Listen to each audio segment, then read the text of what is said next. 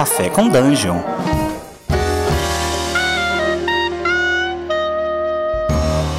Bom dia, amigos do Regra da Casa. Estamos aqui para mais um Café com Dungeon, na sua manhã com muito RPG. Meu nome é Rafael Balbi e hoje eu estou bebendo aqui um cafezinho num canto tranquilo para ler um livro.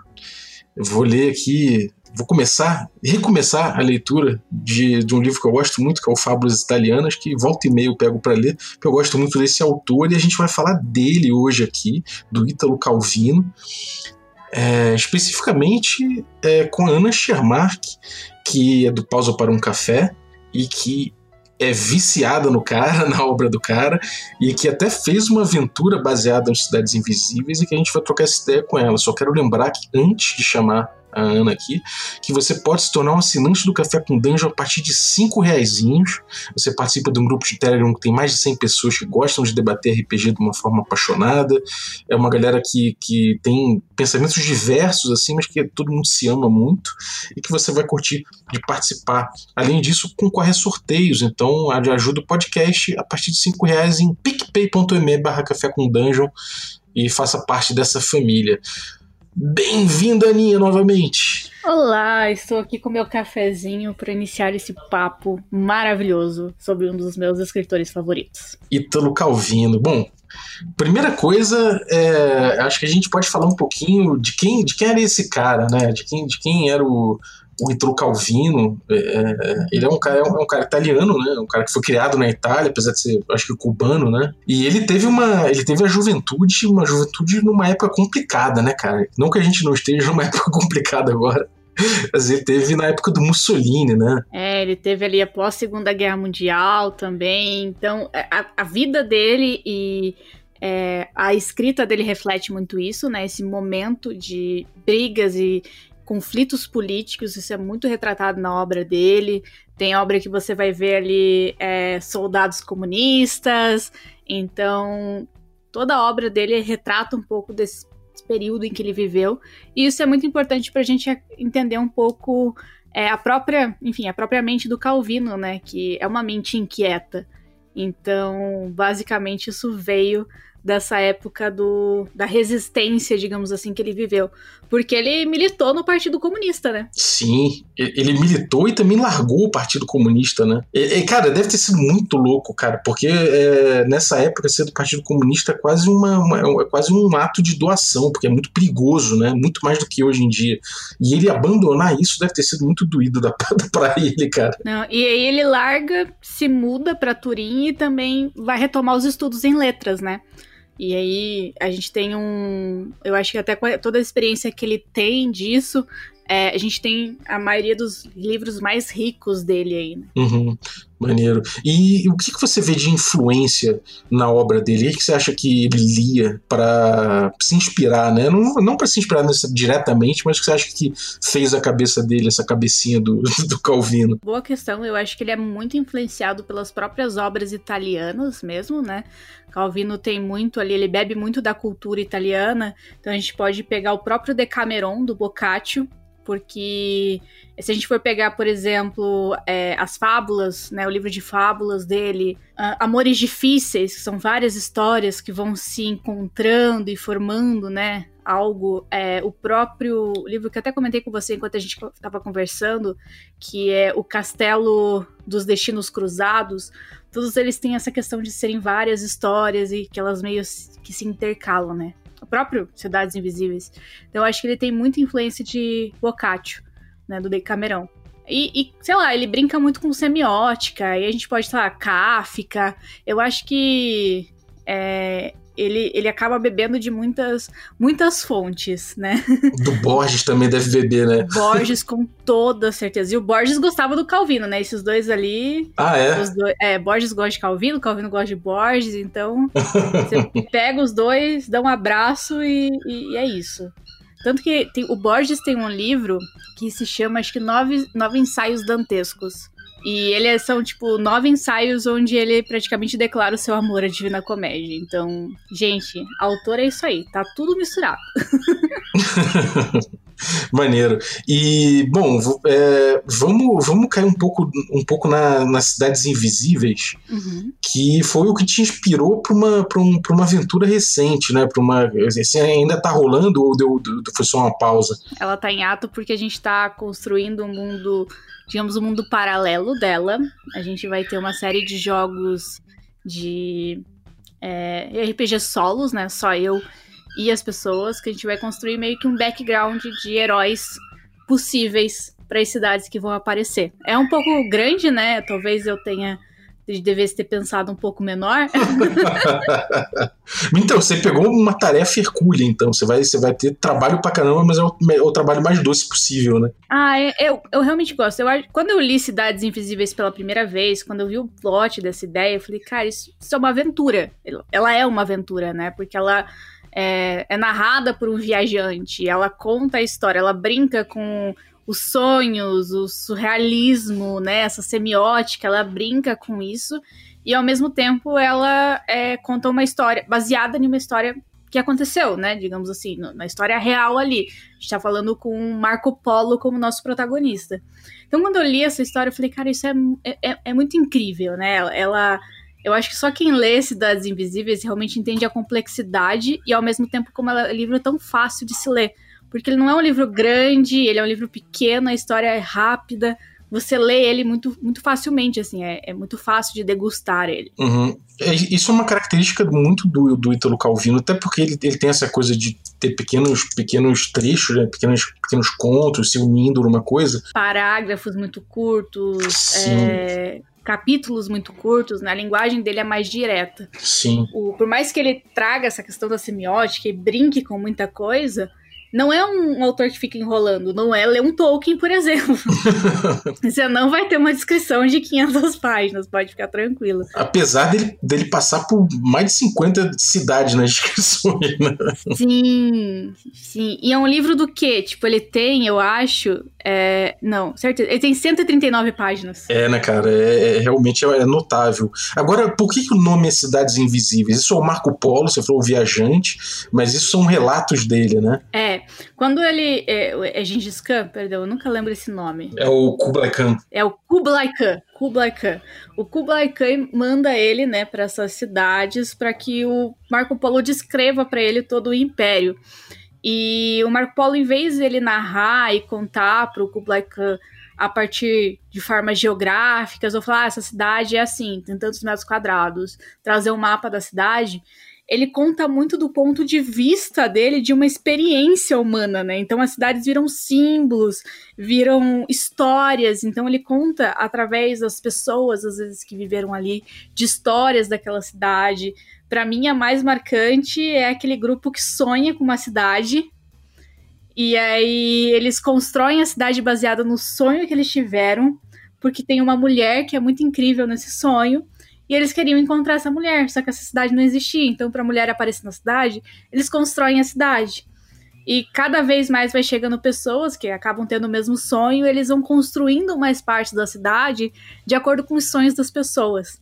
E para descrever essa cidade, descrever as pessoas, o Marco Polo usa essa história.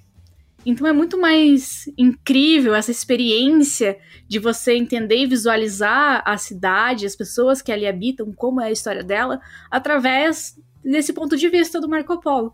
E é isso que o Kublai Khan gosta tanto nele, né? É uma ideia muito sensível, né, de como descrever cidades, né, cara? Então ele fala muito através de, por exemplo, ele pega e fala sobre a cidade e as trocas que ocorrem nela, né? A cidade como espaço de troca, ou a cidade como a relação dela com mortos, ou com o próprio... Enfim, ele explora esse lado humano de uma forma muito forte, né? E é muito isso. Eu li uma vez um artigo em italiano que era tipo a cidade invisível de Calvino, né? A realidade existe porque a gente pensa nela. Então, a partir do momento que essas histórias são contadas, a cidade, ela passa a existir e ela existe, de certa forma, no pensamento, naquela história contada. Não é só um pedaço geográfico. Então, ele fala muito sobre as pessoas, né? Enfim, a história do lugar, além de só um pedaço de terra. É muito bonito como ele fala até da própria arquitetura das cidades, ele coloca um aspecto psicológico muito forte nisso, né, cara? E como é que é essa coisa dele, a influência da terra natal dele nessa visualização que ele faz, na descrição que ele faz de cada cidade? Como é que você acha que influi? Eu acho que como ele também é um viajante, eu acho que como ele sai da terra natal e vai para outra cidade, ele acaba, né, se tornando italiano, mas ao mesmo ponto ele não deixa de ser um viajante em uma terra distante. Eu acho que isso influencia nas histórias dele, porque a maioria das histórias dele se passam através de viagens. Se você for passar para pensar e analisar as histórias do Calvino, todas elas têm uma grande viagem, a maioria delas, as mais influentes, seja Cidades Invisíveis, O Castelo, o próprio Visconde Partido ao Meio, todas elas trazem um pouco disso, eu acho que dessa... até dessa ambiguidade, sabe, entre o relacionamento dele como esse ser viajante e escritor, né, porque eu acho que o escritor ele nunca tem uma casa, a casa dele acaba sendo as próprias palavras, né. Nossa, falei bonito agora. Fala bonito, cara, assim, mas é isso, você vê como ele carrega essa... ele carrega, de certa forma, Veneza para todas as cidades que ele vai, né? Enfim, é a subjetividade dele que tá em todos os lugares, né? Isso é muito legal. E até de uma cidade que ela não é totalmente terrena, né? Digamos assim. Ela tá... Tem algumas cidades invisíveis, por exemplo, que elas são altas, que elas são... Né, elas não são ligadas totalmente ao chão. Então ele vem com essas ideias diferentes pra gente, pro leitor, pra apresentar coisas novas. Ele traz isso, né? O Cidades Invisíveis, ele é realmente considerado um dos projetos mais ambiciosos do Calvino, né? Porque é um livro que, assim, você não vê algo igual Cidades Invisíveis por aí. É um negócio que é diferente. É um livro completamente estruturado. Ele faz um sentido, assim, imenso. É incrível. Como é que é essa estrutura do livro? Porque se você for parar para analisar os Cidades Invisíveis, tem uma... Até eu acho que ajuda muito aquela edição da Companhia das Letras que tem ilustrações. Se você for parar para analisar, todas as cidades, por mais que às vezes com a descrição do Marco Polo você não consegue visualizar elas, digamos assim, fisicamente, todas elas têm pontos específicos. Ela vai ter a descrição psicológica, digamos assim, da cidade, o ponto mais surreal, mas ele também vai ter a descrição física. Então, ele brinca com essa questão de contar a parte da viagem e daí trazer a conversa do Khan e do Marco Polo. Aí ele viaja e traz a conversa. Ele viaja e traz a conversa. E isso vai caminhando conforme a história, né? Isso é muito legal, né, cara? Ele pautar tudo nesse diálogo entre os dois é muito curioso porque, enfim, você também se coloca um pouco nesse lugar, né, de você tentar passar uma visão tão pessoal, assim, pra um cara que é, tipo, pô, o Marco Polo é embaixador na China e o Kublai Khan é, tipo, o bambambam ali, né? Então, tipo, existe uma relação de poder entre os dois que é muito curiosa, assim. E, cara, como é que você vê essa coisa da invisibilidade das cidades que ele coloca, assim? Você tem as cidades invisíveis, né? Como é que você analisa esse tema dentro do livro? Por que invisíveis? Para mim, isso é muito sobre, enfim, o livro inteiro, né? Eu acho que durante todo o livro, o Calvino vem construindo com a gente um fio que ele é lógico, ele faz sentido, mas ele leva a gente para uma jornada meio sem rumo, né? A gente não sabe para onde que a gente vai partir e o que a gente vai encontrar quando a gente chega lá.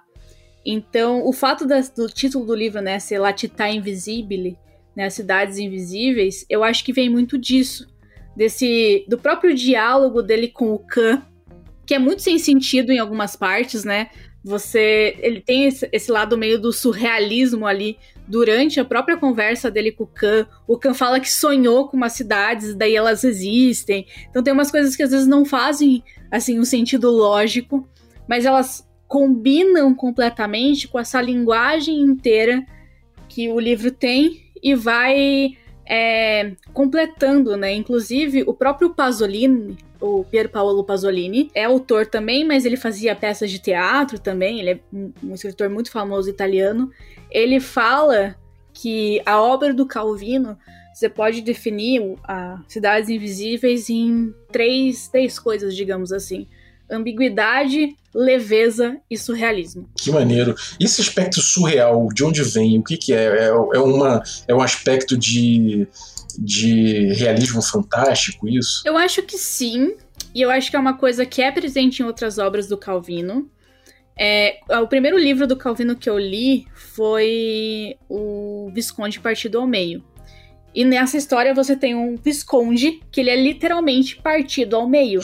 E duas metades dele saem andando pela cidade. Lógica nenhuma. Se uma pessoa é partida ao meio, ela morre. Mas o Calvino dá toda uma área meio surreal. E eu acho que é muito característica desse período também. Porque a gente sai de um período pós-guerra, um período difícil. Onde as pessoas, querendo ou não, precisam de algo que... Eu posso estar falando merda, posso, não estudei letras, mas é minha interpretação como leitora, né? A gente sai desse período que as pessoas estão com um peso da realidade muito grande, então elas precisam sair dali, né? Precisam levar isso para outro, porque a realidade ela é muito difícil, ela foi muito cruel, então você precisa tirar de algum lugar. E a gente tem vários escritores que trazem, a gente vê... O início do surrealismo também, na arte, enfim, a gente vê esse campo das artes em geral se abrindo, né? Que as pessoas indo para um outro ponto. Isso é muito legal, cara. E essa coisa da semiótica também que você fala, acho que tem um pedaço do Cidades Invisíveis que eu acho que deixa bem claro isso. Da mesma forma que Humberto Eco tem essa pira da semiótica, né? Dele botar, por exemplo, o monge, né? Eu não lembro o nome. Do Nome da Rosa? Do Nome da Rosa. Ele tava andando em volta da abadia e só por olhar de fora a construção, ele conseguiu pensar como seria o mapa interno e onde estaria a biblioteca que ele queria entrar, e estava selada. Então ele consegue fazer um mapa mental por conta disso. Então ele cria todo um sistema para pensar a respeito disso. E isso é uma coisa que o Italo Calvino traz também nas descrições do Marco Polo, num trecho que ele fala assim: eu também imaginei um modelo de cidade da qual extrai todas as outras, respondeu Marco. É uma cidade feita só de exceções, impedimentos, contradições, incongruências e contrassensos. Se uma cidade assim é o que há de mais improvável, diminuindo o número de elementos anormais, aumenta a probabilidade de que a cidade realmente exista. Basta subtrair as exceções ao meu modelo e em qualquer direção que eu vá, sempre me encontrarei diante de uma cidade que, apesar de sempre, por causa das exceções, existe. Mas não posso conduzir a minha operação além de um certo limite. Obteria cidades verossímeis demais para serem verdadeiras. Cara, isso é muito genial, cara. É incrível, né? E é muito disso, né? Tipo, a pergunta que a gente acho que se faz quando a gente acaba lendo Cidades Invisíveis existe a cidade, o mundo, ele existe? Sim. Se a gente não olha para ele e não pensa nele? É o nosso próprio pensamento... que transforma isso. Eu lembro uma vez que eu li alguns artigos, quando até para fazer a campanha, né, Cidades Invisíveis, que a gente tá mestrando lá no Perdidos no Play, porque uma das coisas que sempre me intrigou quando até eu mestro RPG, é como as pessoas recebem aquilo, né, como elas vão reagir.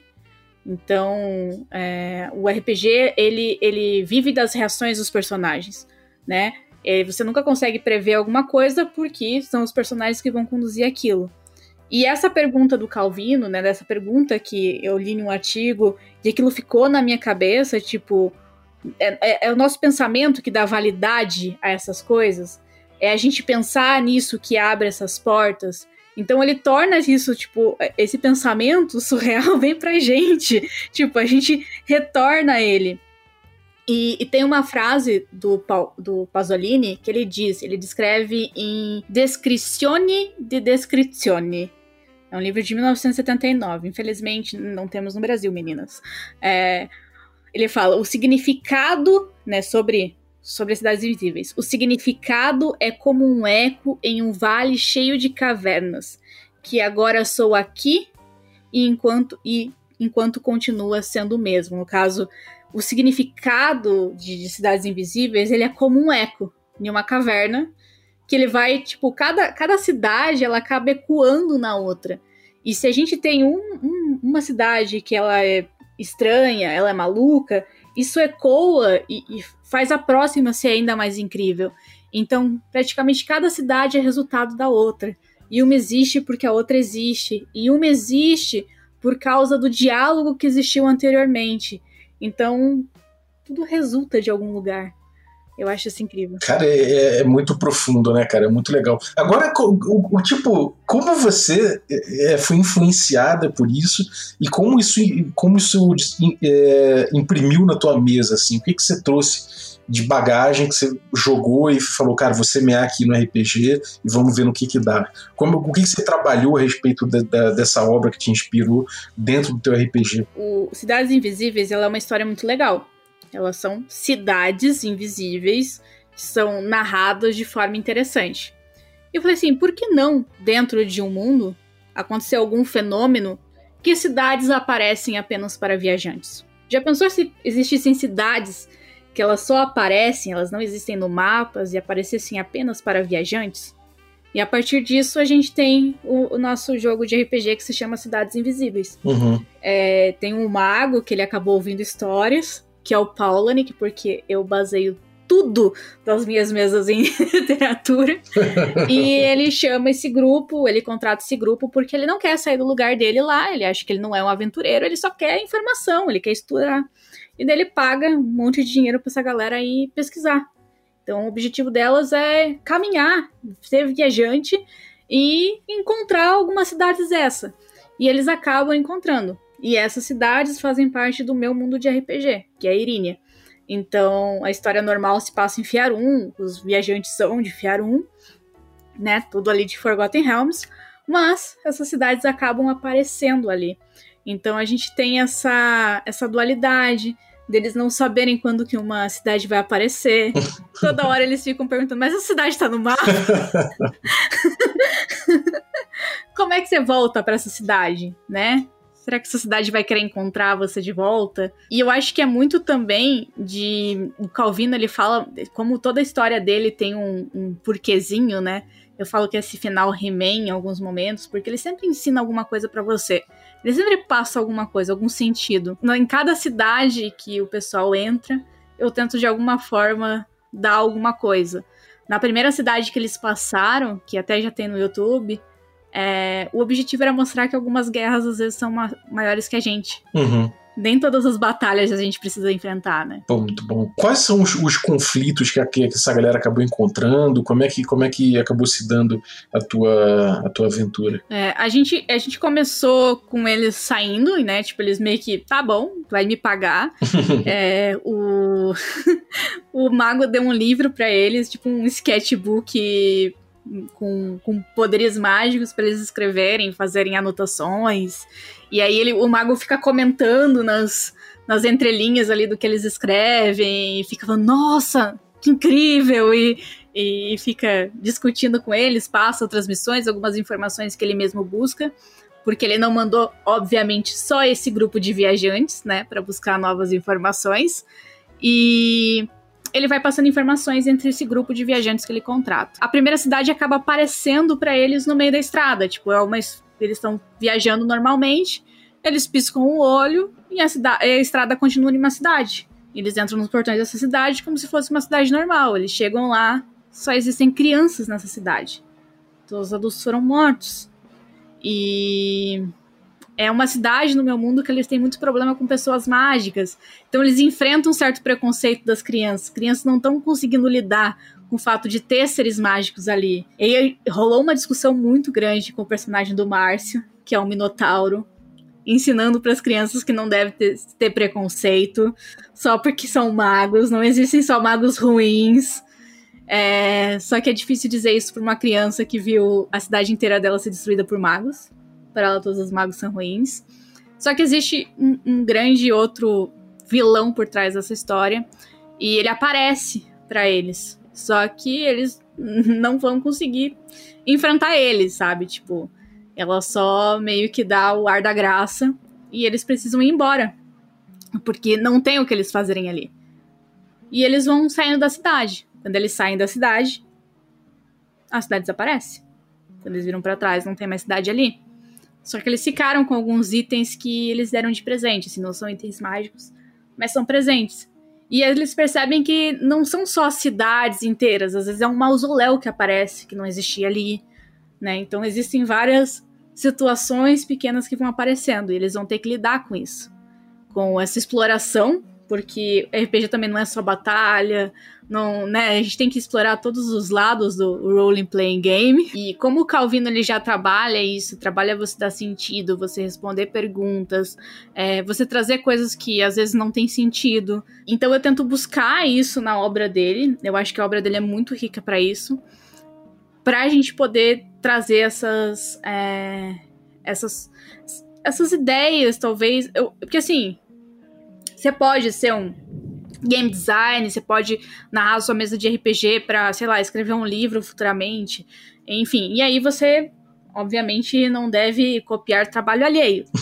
Mas, se você tá só se divertindo com seus amigos, não tem problema nenhum você roubar a ideia ali, pegar um pouquinho ali do Calvino, do Pasolini, do Dante e colocar no meio da sua história. Maravilha. E me diz uma coisa, um cara que não leu nada, nunca leu nada do Calvino, qual seria o caminho das pedras para ele começar a ler o cara? Qual a ordem de leitura aí que você fala, cara, vai aqui que você vai se apaixonar? Eu gosto muito, eu indico muito para começar o Visconde Partido ao Meio. Existe tanto eles em alguns conjuntos de contos, mas existe esse livro sozinho também, tem como comprar ele sozinho. E ele é um livro de um visconde, como eu disse, a história de um visconde, que ele é partido ao meio e é dividido entre o lado mau e o lado bom. E aí cada um sai vivendo a sua vida. Cada um vai pra uma parte do lugar ali e cada um vive sua vida. E chega um ponto em que ninguém suporta mais o visconde bom e ninguém suporta mais o visconde ruim. E aí eles veem que, não existe um real sentido, sabe? Em você falar assim, eu vou ser bom e só bom a partir de agora. Não, extremos de qualquer que seja os lados são ruins. E ele aborda isso num livro super fininho, assim, minúsculo. Você lê em uma sentada. É maravilhoso. E aí tem Cidades Invisíveis, você pode continuar a partir daí. Eu acho que se você ter... Porque, assim, Cidades Invisíveis ele é um pouquinho diferente até entre os próprios livros do Calvino. Então é bom você ter lido um livro antes, só pra se acostumar um pouquinho, assim. Só pra ter um cheiro. E aí você vai pra Cidades Invisíveis. Mas se você for corajoso, for mais, né, um leitor mais hard, se joga em Cidades Invisíveis, não tem problema. Amores Difíceis também é um livro muito bacana. É um livro sobre... amores difíceis. Não se fala nem nada. São várias histórias de amores que não são assim tão fáceis. E se você for mais da área da literatura, gosta de, enfim, conhecer outras coisas, o Calvino não escreve só ficção. Tem um livro dele que é Por que Ler os Clássicos? Onde ele traz polêmicas e algumas perguntas mais consensuais, digamos assim, que todo mundo concorda. Que é um trabalho de leitor para leitor, assim, onde ele traz um olhar diferente para os clássicos. Eu acho bem interessante. Uhum. Pô, muito bom, cara. Pô, acho que a gente, então, deu aqui esse panorama do Italo Calvino. Se você não leu, você vai ter que ler agora, porque eu tenho certeza que você não vai aguentar. Então, obrigado por apresentar ele pra galera aqui do Café com Dungeon, Aninha. E valeu também por falar da tua stream, cara. Conta pra gente o que você tem apontado, como é que tá o Pausa por um Café, como é que estão suas atividades no Perdidos no Play, conta aí pra gente. As quartas-feiras, quinzenalmente, eu costumo narrar no Perdidos no Play. Como Cidades Invisíveis está em hiatos pra gente construir essa história, né, o background dela, eu tô mestrando outros sistemas, eu tô testando mestrar outros sistemas com a galera lá do Perdidos no Play. Então vai ter Call of Gatulo, Kids on Bike, eu mestrei uma sessão de D&D terror baseada em Edgar Allan Poe. Então, sempre vai ter alguma coisa baseada em literatura lá. Eu gosto muito de terror, então sempre tem uma quedinha no terror ali. Eu tô jogando quinzenalmente também às quartas-feiras Avernus, lá no Gruntar. Com o Sembiano, né? Que sempre aparece por aqui também. Com o Sembi, tá maravilhoso. Tá pra voltar algumas mesas, tipo Dragonlance, a gente já falou aqui sobre ela, Tales from the Loop, mas eu também tô mestrando, porque eu sou a louca do D&D, né? Não adianta. D&D é minha casa, é onde eu me sinto confortável. Eu tô mestrando aos domingos, quinzenalmente, no meu canal da Twitch, Pausa para um Café, uma campanha só pra iniciantes mesmo, jogadores iniciantes, em Tumba da Aniquilação. E eles estão vivos ali, estão aguentando, tá? Ó, surpreendendo. E eu vou começar a mestrar esse RPG solo, provavelmente durante a semana, a gente não fechou um dia, mas a primeira a jogar com a gente vai ser a Josie. Vão ser níveis épicos, porque a gente vai construir os heróis desse mundo mesmo. Então vão ser todas heroínas. A Josie do Vertente Geek vai ser a primeira que a gente vai jogar. E elas vão ser todas construídas nesse mundo de Irínia, que é o meu mundo, que é plano de fundo para Cidades Invisíveis. Então tem muita coisa vindo por aí, 3 vídeos por semana no Pausa. Olha só. Dormir que é bom? A gente tenta. É, porque não é só fazer vídeo, né, cara? Tem que ler, tem que preparar. Você faz um canal de literatura, como é que você não vai ler, né, cara? Você tem que preparar os seus negócios, não tem há muito tempo, cara. É, menino, eu tô colocando ler na minha agenda. Então lá, se você abrir minha agenda, tem lá, leitura. Pra eu olhar e falar, não, agora eu vou ler. Porque eu tenho que trabalhar também, né? Ler, trabalhar. Pô, mas maravilha, que bom que você tá trabalhando com o que você curte, né, cara? Dá pra ver que você realmente se amarra muito e que você mergulha com paixão nas obras desses caras aí que você citou. Então, pô, valeu pela tua presença aqui e, pô, saudades Blair, cara. A gente jogou, né, Pathfinder 2 foi muito legal com o Nooper, né, cara? Sim. Murder Fuck. Divertido, maneiro. Então, cara, valeu pela tua presença aqui. Eu queria agradecer a galera que ficou ouvindo a gente até agora. Valeu, galera. Vocês justificam todo o trabalho aqui com o Café com Dungeon. E eu queria agradecer também aos nossos assinantes aí, que é a galera que viabiliza financeiramente esse projeto. Então, muito obrigado aí aos nossos assinantes Café Expresso e também nossos assinantes Café com Creme. E, em especial, a galera Café Gourmet aí, o Biratão Augusto Lima, Ricardo Mate, Adriel Lucas, Rafael Cruz, Erasmo Barros, Abílio Júnior, Raíssa Galvão, Franciola Araújo. A Ray assinou, olha, cara. A Ray assinou, eu vi agora. Eu falei, Raíssa, olha, sabe? Muito obrigado, se você estiver ouvindo aí, muito obrigado. O Franciola Araújo, Rafael Caetano Mengorança, Xerxes Lins, Pedro Cocola, Ulisses Pacheco, Daniel Melo, Matheus Hamilton de Souza e Denis Lima. Galera, muitíssimo obrigado pelo apoio de vocês. E eu queria agradecer aqui, por último, o Renato Cota pela cortesia da nossa vinheta de hoje, que ele gravou pra gente e enviou por e-mail. Eu vou passar pra vocês um WhatsApp aqui no descritivo do episódio, caso você queira gravar para ajudar a gente também a fazer as outras vinhetas provisórias. Você pode mandar um áudio para a gente no WhatsApp, na verdade melhor porque mande 3 áudios, o primeiro áudio falando "Oi, quer café?", o segundo áudio com outra pessoa falando "Café com quê?" e o terceiro áudio você falando "Café com Dungeon", de novo, para a gente poder usar nas próximas vinhetas provisórias que a gente vai fazer. Lembrando que isso é uma sessão dos direitos de uso aí da nossa vinheta, para que a gente não tenha problemas legais no futuro. Então, peço que quem mandar esteja ciente de que está cedendo os direitos de uso para a gente, pelo menos por um tempinho aí, até a gente pegar a nossa vinheta final. Então, mais uma vez, obrigado, Renato Cota, e até a próxima.